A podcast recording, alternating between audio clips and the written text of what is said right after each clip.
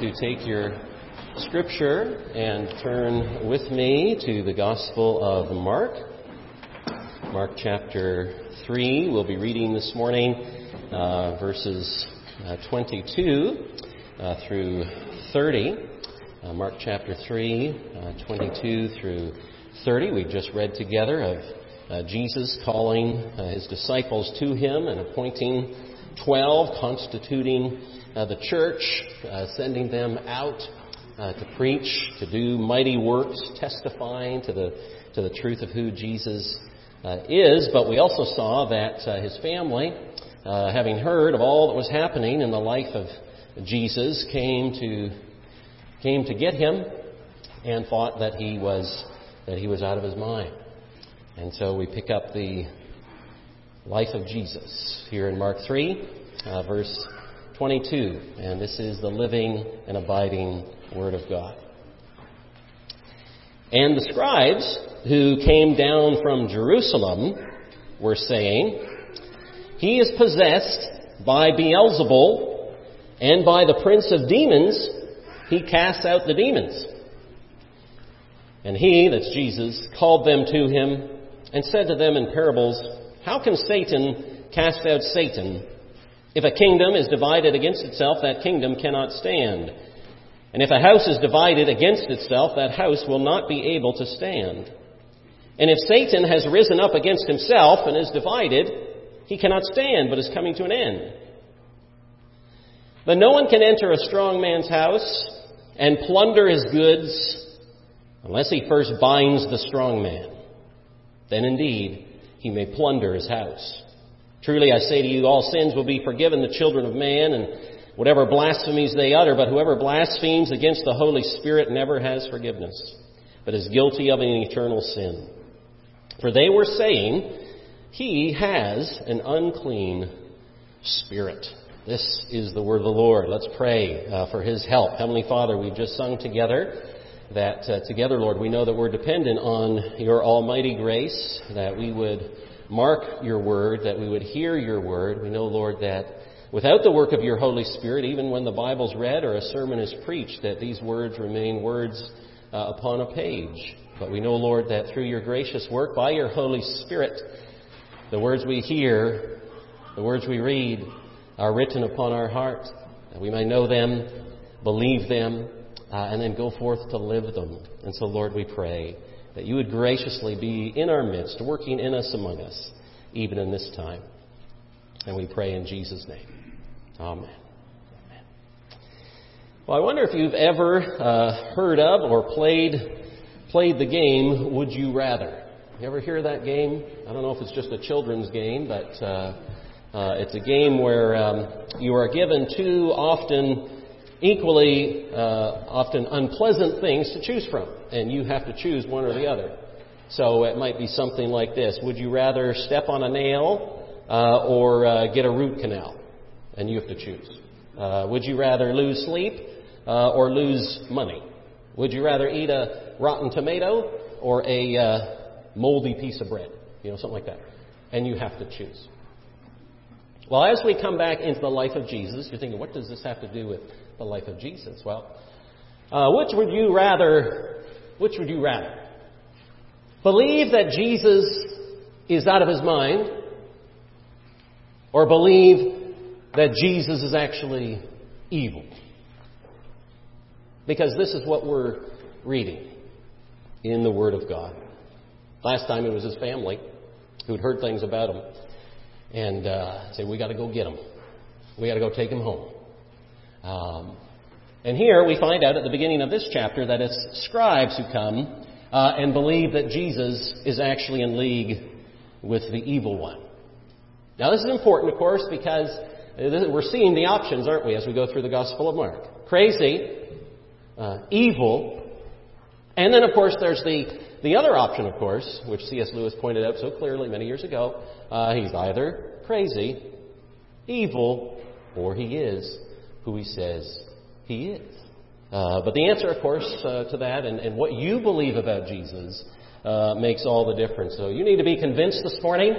I need to be convinced all the more about the truth of who, who Jesus is. Now we saw last time the uh, disciples were uh, called to Jesus by his sovereign choice and desire. He, he brought his disciples near to be with him. That's the Christian life. We're drawn near to Jesus. But we're not called just to stay with Jesus and fellowship with him. We saw last time that uh, yes, we commune with Jesus, we know him, and then we are appointed to go out. The apostles are appointed to go out. They're sent out to preach.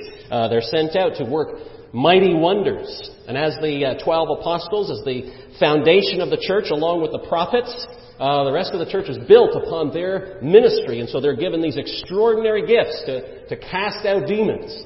That are the, the marks, Paul says in 2 Corinthians 12, of an apostle. And those 12 apostles are gone, and that foundation has already been laid. But the Bible also says that, that we are sent out as the church.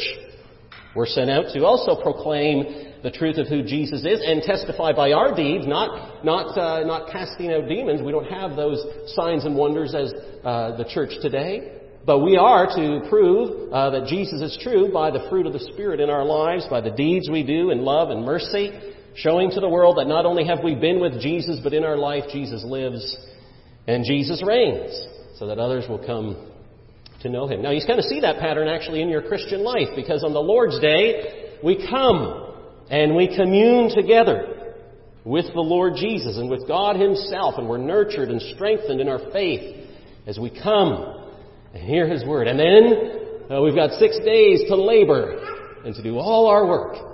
And then we come back on the Lord's Day and we're nurtured and refreshed in the gospel. And then we go out. We commune and we serve. And then, of course, we saw last time that all of us are always compelled to respond to this Jesus, even as his family had to respond, and even as later in the gospel, uh, Jesus will turn again to his disciples and say, Who do the crowd say I am? And they'll get all sorts of response. And then he'll say, Who do you say I am? And Peter says, Well, you're the Christ. You are the one. Uh, but his family's having a hard time. They're struggling. They say he's out of his mind. Now, what about, though, what about the religious folks in Jesus' day? Surely folks who knew their Bible would respond differently to Jesus. What about scholars and academics and those who had studied in college and seminary? What about those who were experts in the law? That's what a scribe was. Matthew calls them Pharisees, but here it's a particular Pharisee, it's a scribe, an expert. Uh, they're called elsewhere in the Bible in the law. I mean, they knew the Bible backwards and forwards. They knew the scriptures. I mean, everyone else would have looked up to them as the super spiritual, eminently religious, clearly pious leaders of God's people. Surely they would know who Jesus really is. And the scribes, who came down from Jerusalem, were saying, He is possessed by Beelzebul and by the prince of demons. He casts out demons. So we got two things here this morning. We've got the charge against Jesus, and we've got Jesus' uh, refutation of the charge. So first of all, the charge. The scribes are the teachers of the law. Uh, the Sanhedrin was the Jewish ruling council that met in Jerusalem. And uh, so these scribes come down from, uh, from Jerusalem to Jesus. Now, we already read last time, all, all, sorts of people are coming to Jesus. They're coming from the north, they're coming from the west, from the east, uh, they're coming from the south. Uh, his family came to take Jesus home. Uh, the scribes also come down from Jerusalem. Remember, in the Bible, you're always either going up or down to Jerusalem. You're never going over to Jerusalem or east to Jerusalem. And that's because Jerusalem's 2,400 feet above sea level. And uh, Capernaum here by Galilee is about 600 feet below sea level, the Sea of Galilee. So it's always, always up or down. And they're coming down from Jerusalem. And these scribes are clearly on some kind of mission to find out what's the source of this disturbance in Capernaum. Because they've heard, uh, like everyone else, uh, crowds are gathering to this man, Jesus. Kind of like when a new business or maybe church opens up here in the community or somewhere nearby and you notice tons of vehicles in their in their parking lot, and everyone's wondering, you know, what's going on there? Uh, what's the attraction? Why the crowds? And when these scribes get there, this is their conclusion. Jesus is not mad or out of his mind. That would just be physical and psychological weakness. No, their conclusion is that Jesus is in his right mind. He has full possession of his faculties, but he himself is possessed of an unclean spirit. And Jesus is, in fact, in league with Beelzebul. Now, this word, no one knows what this word means really. It's never found really in any other, other place. Sometimes it's translated Beelzebub. Beelzebul means Lord of the dwelling, Lord of heaven. Beelzebub is uh, actually the name of a Philistine god from the Old Testament that we read about, and that's why some translate it that way. That word literally means the Lord of the flies. But clearly, what they're talking about here, as they describe it in Mark 3, he's uh, being accused of being in league with Beelzebul, the prince of demons. And as Jesus responds, he makes it even clearer. We find out that he knows that what they're really referring to is Satan himself. Satan the word Satan means the adversary. Why is Satan called the adversary? Because he is adverse or he is opposed to everything that has to do with the glory of God. No matter what it is, he's opposed. That's why he's called the adversary. And so here's the charge. Jesus, it's not that he's out of his mind. He's wicked. He's evil. He's possessed. He's even what they're, he is. He is demonic. Now, why would they say such a thing? Later in the Gospels, Pilate, Pontius Pilate, when Jesus is uh, up for up for death, Pilate's going to give us a hint later in the Gospel when he offers to the crowd about why, why, why is this going on? When he offers to the crowd to release Jesus and let him go, because the Bible says, for Pilate knew that it was out of, uh, it, it was out of, it was out of envy that they had delivered him up. Uh-oh. We find that out at the end of the story. Why are they calling him a demon? Well, because Pilate will understand these, these, these scribes and Pharisees, they gave over Jesus because they were jealous. He was uh, impinging on their, on their turf, if you will. They wanted glory for themselves, not for Jesus. And so Jesus must be condemned and made less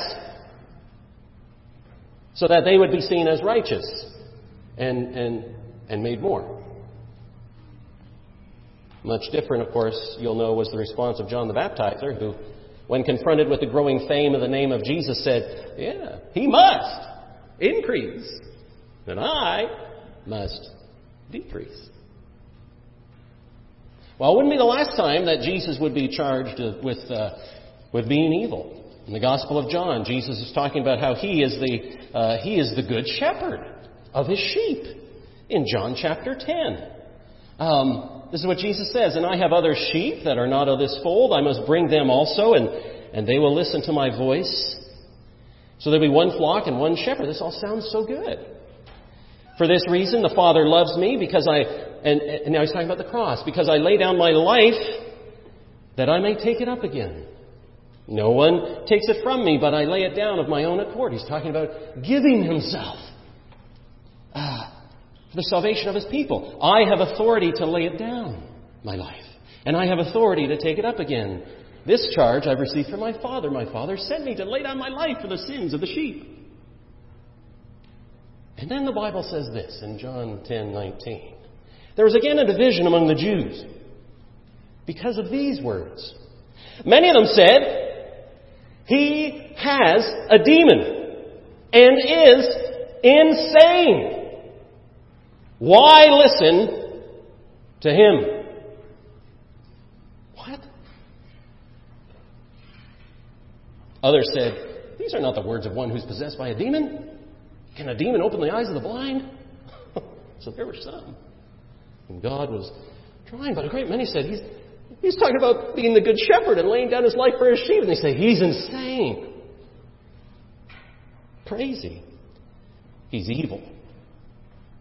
Why is this so important, friends? Well, the point here, of course, is this Jesus is not an ordinary religious teacher who comes upon the scene of history simply with some good moral teachings for you to consider to apply to your life.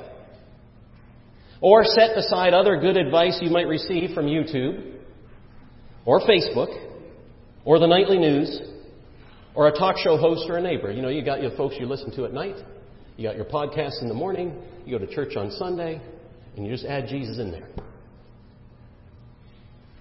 The life and ministry of Jesus was so unusual His claims were so spectacular, and what he says was so powerful, and what he did was so wonderful, that those who saw, and those who heard, and those who witnessed the life and ministry of Jesus knew this man could not simply be ignored or placed alongside every other rabbi they'd ever heard or seen before and safely set aside on the shelf at Barnes and Noble in the self-help spirituality section with everybody else.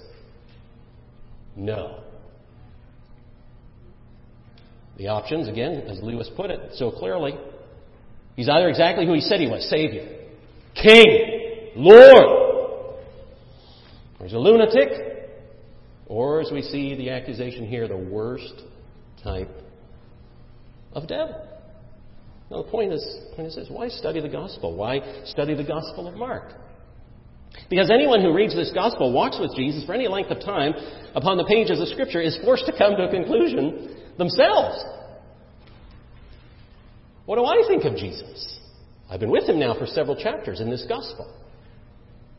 What do I believe about Jesus? Do I put myself in the camp of his family at this point in their lives, thinking Jesus is mad? Do I put myself in the camp of those who should have known better, who grew up in the church,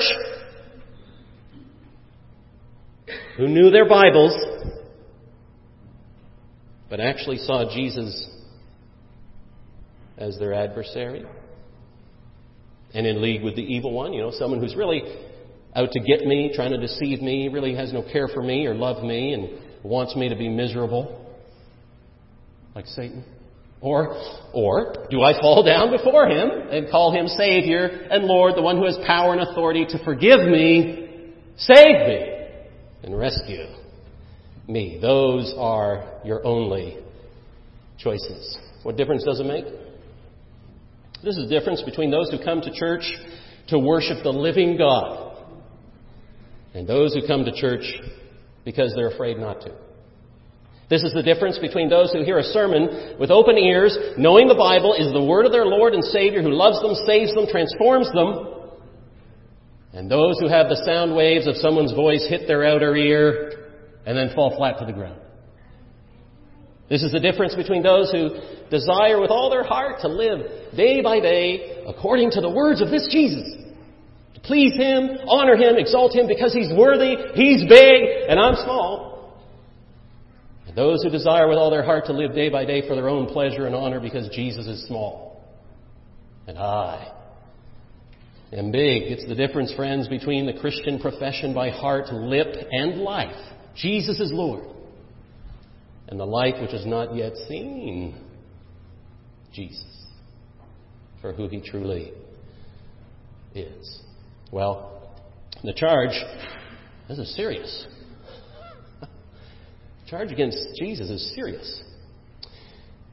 He's evil. But his, his refutation of the charge is, uh, uh, I think you'll find, by God's grace this morning with me, uh, fairly uh, conclusive. Notice what Jesus says, verse 23. And he called them to him and said to them in parables, short stories or allusions or comparisons of earthly life, teaching us spiritual truth. A parable. How can Satan cast out Satan? If a kingdom is divided against itself, that kingdom can't stand. If a house is divided against itself, that house will not be able to stand. And if Satan has risen up against himself and is divided, he can't stand, but is coming to an end. So Jesus really gives three parables. It is these simple stories illustrating spiritual truth. Really three comparisons. The truth is, Jesus says, Satan does not attack himself. Uh, how can Satan cast out Satan? That is, if what you're saying is true about me, if I'm evil, possessed of an unclean spirit, in league with the evil one, Satan would be attacking and destroying himself. This makes no sense, says Jesus.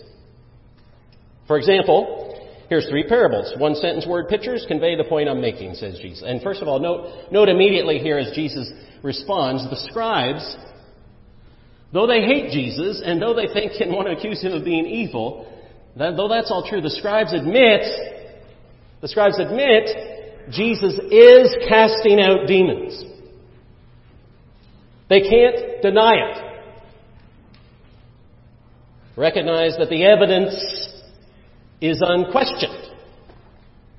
That people have been forgiven, have been changed, transformed, healed, set free, restored, made whole is not in question. This is happening through the life and ministry of Jesus. It's unquestionable. These facts. Clear for all the world to see, just as they're clear for you to see today. Clear for our neighbors to see, in Salem and Gloucester counties to see. The evidence of lives changed by Jesus cannot be denied. You are different because you belong to Jesus. They may still hate Jesus, but the evidence can't be denied. But how does Jesus refute the charge? Well, very simply. If what they're saying is true, Satan would be undermining his own kingdom. Satan would be working against himself and his ultimate purpose. Three parables are these a kingdom divided, house divided, a person divided. And if any of these things is true, says Jesus, that kingdom, that house, that person can't stand, it's coming to an end, it's coming to nothing. There'd be no Satan, there'd be no demons, there'd be no evil at all, it would devour itself, but Satan is still clearly at work. So the picture is here Satan destroying himself, destroying his own house, destroying his own kingdom. Now, President Lincoln and many others have quoted a portion of this verse, out of context, mind you, in the history of our nation. The house divided, alluded to by Lincoln, of course, was a house with half slave and half free. But the picture of Jesus here is of a house, uh, all evil, seeking its own downfall. It's nonsensical, says Jesus. It's irrational. It's foolish in the extreme. Satan is not divided in his allegiance.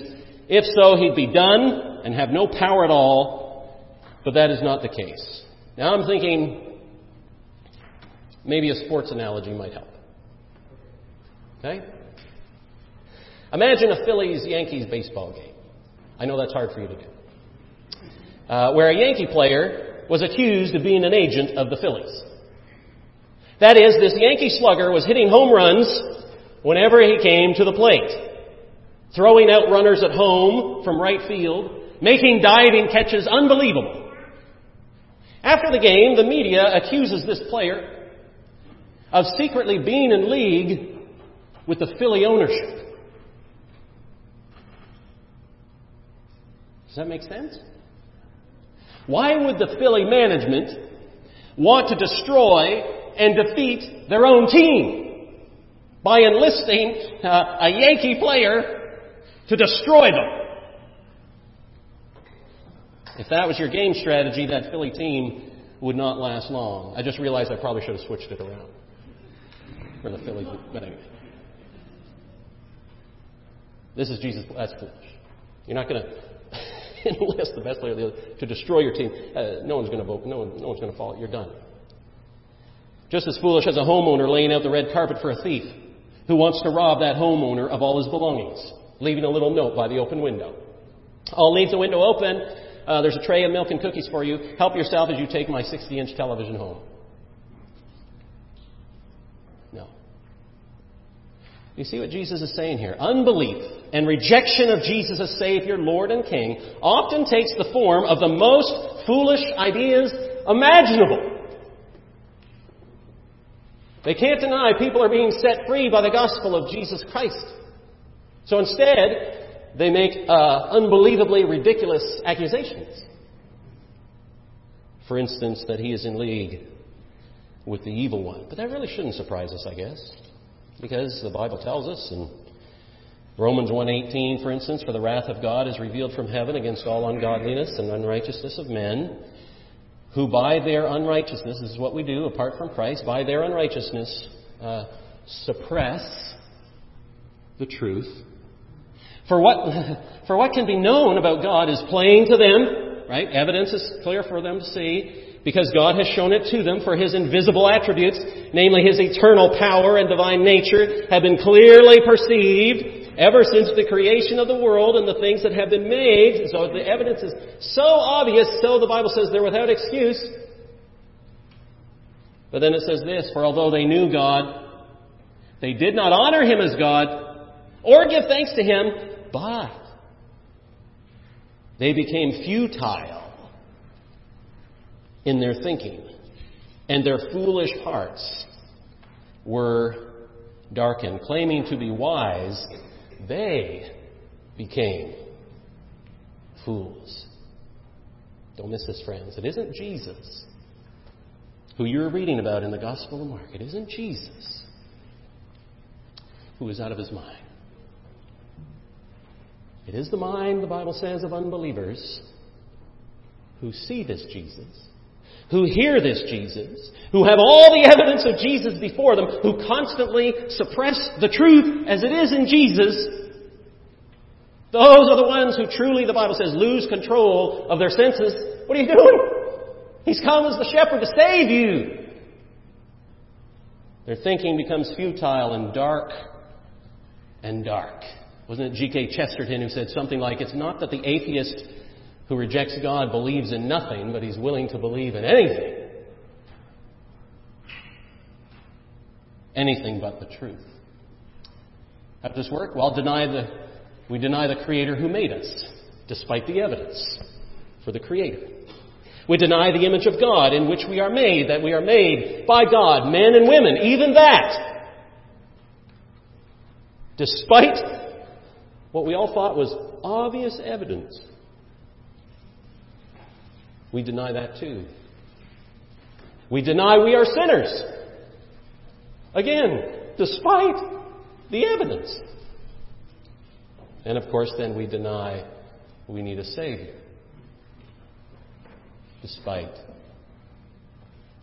the evidence. In fact, we will go, as the scribes do, to incredible lengths. No matter how ridiculous, to push God and Jesus off the throne. My favorite illustration is in this tendency is Richard Dawkins in his book, The Blind Watchmaker. Richard Dawkins wrote this Biology is the study of complicated things that give the appearance of having been designed for a purpose. But then he goes on to argue that they were not. Dawkins will proclaim over and over again no design, no designer in the universe, no God.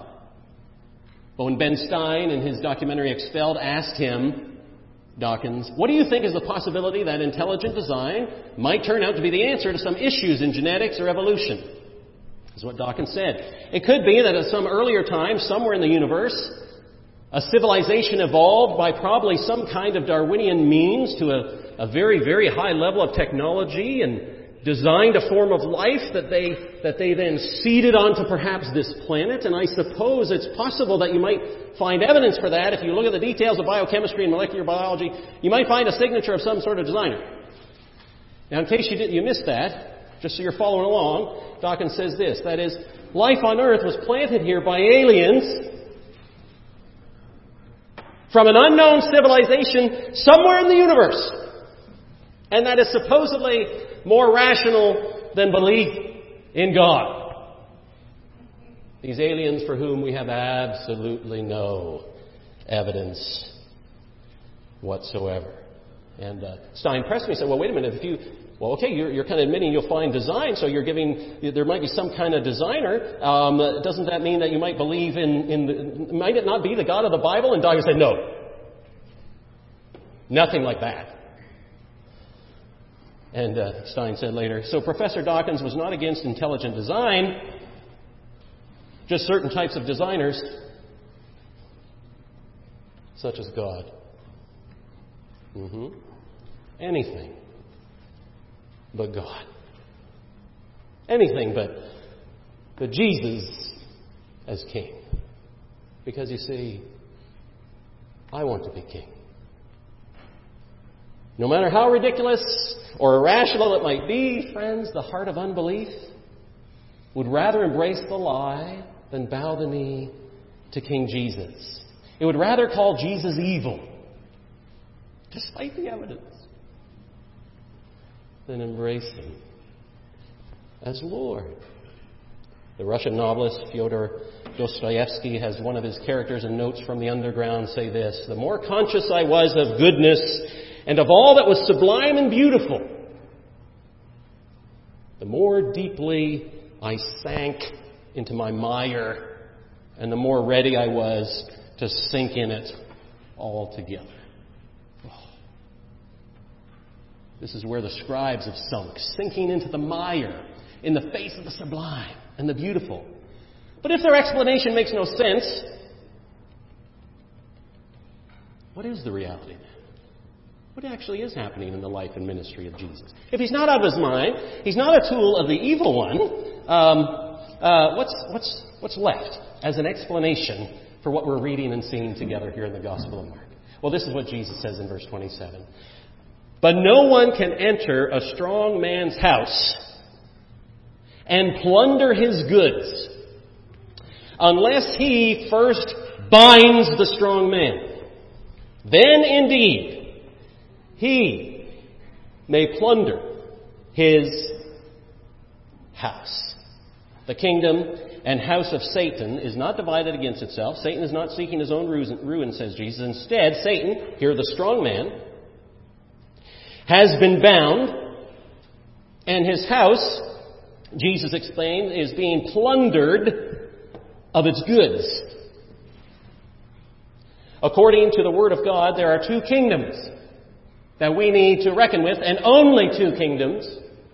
There is the kingdom of Satan, and there is the kingdom of God. There is the kingdom of darkness, and there is the kingdom of light. There is the kingdom of evil, and there is the kingdom of Jesus Christ. There is the kingdom in which men and women and children, the Bible says, and Jesus alludes to here, are in bondage to Satan and sin.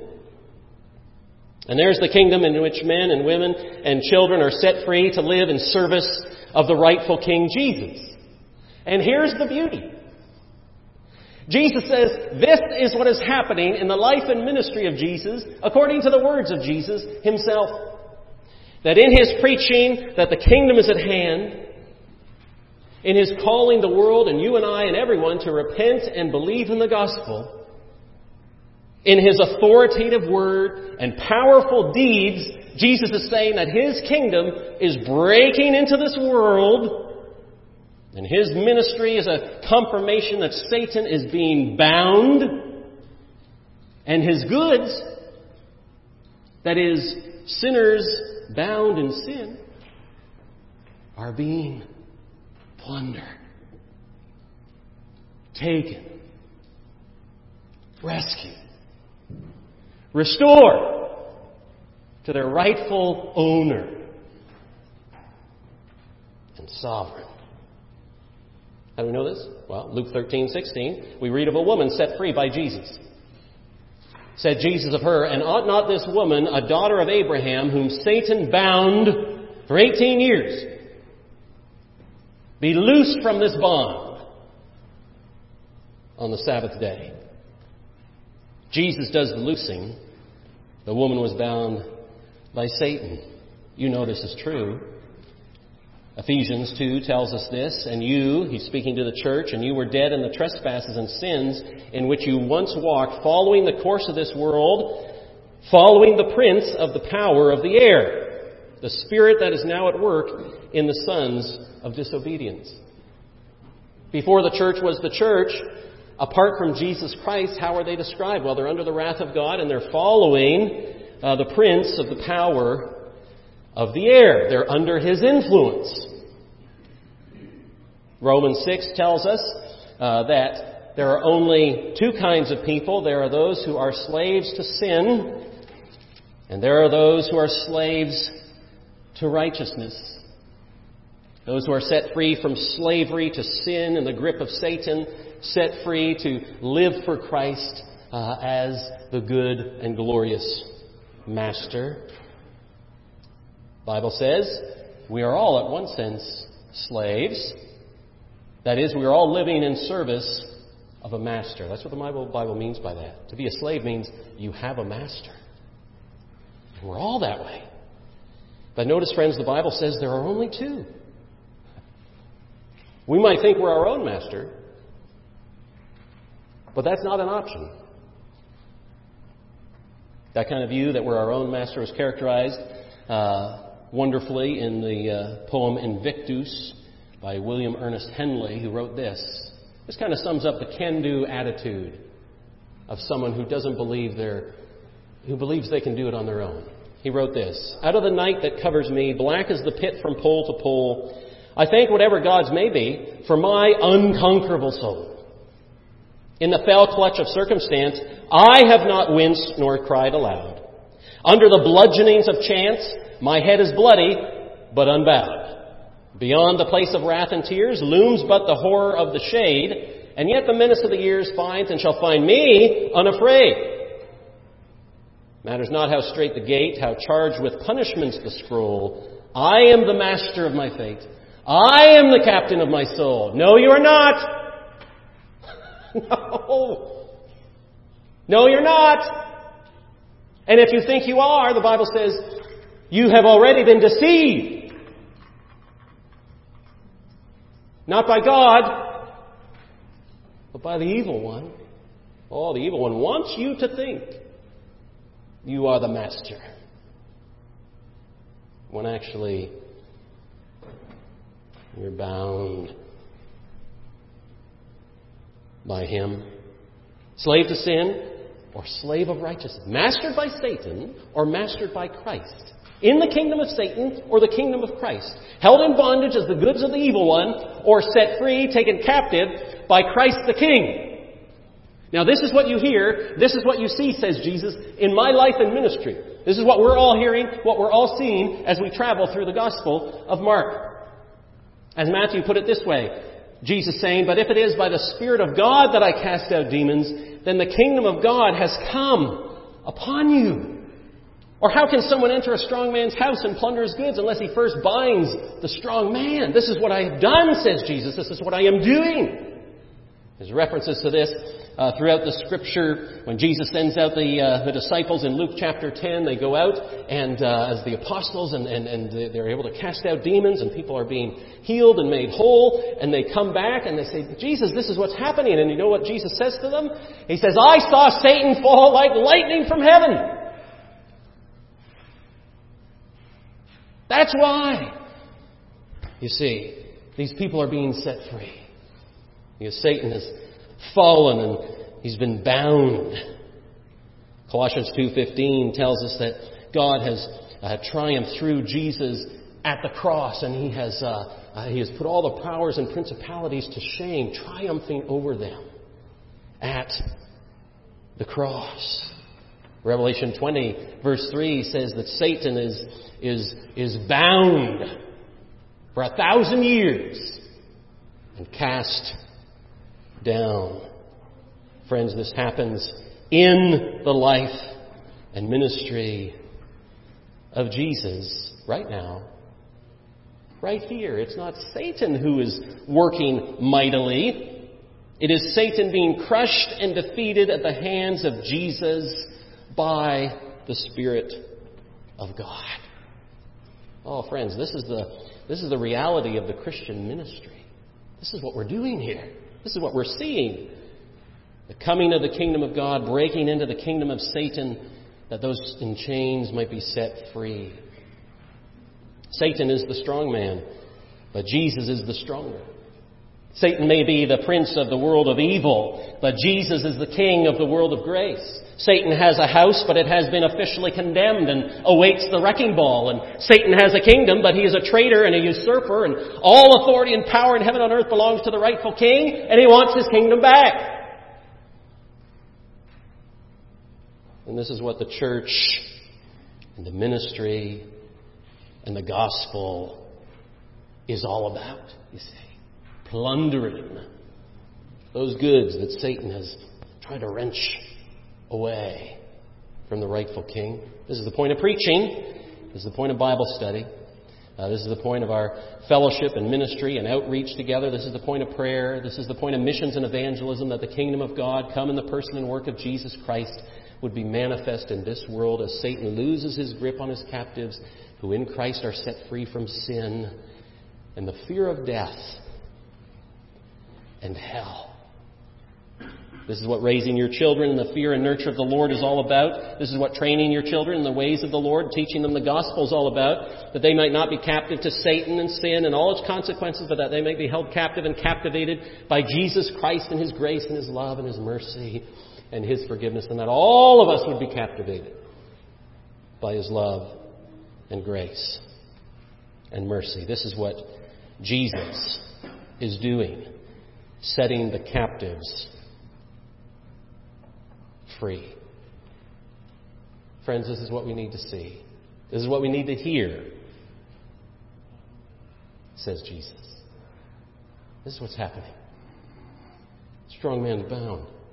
I'm plundering his goods. People are being set free by the King of glory. He is Lord and his kingdom comes. And I think Jesus would want us to, we need to, have you seen that? Have you heard that? Do you understand that? This is why Jesus has come to set all of us free from bondage to sin and Satan and evil and death. Do you see that? Have you believed it? And have you yourself experienced that? Oh, I've been set free through my faithful and loving Savior, free to live for Him. He is worthy of your worship. You can trust Him. You can submit your life to Him. And you can die well in Him, you see.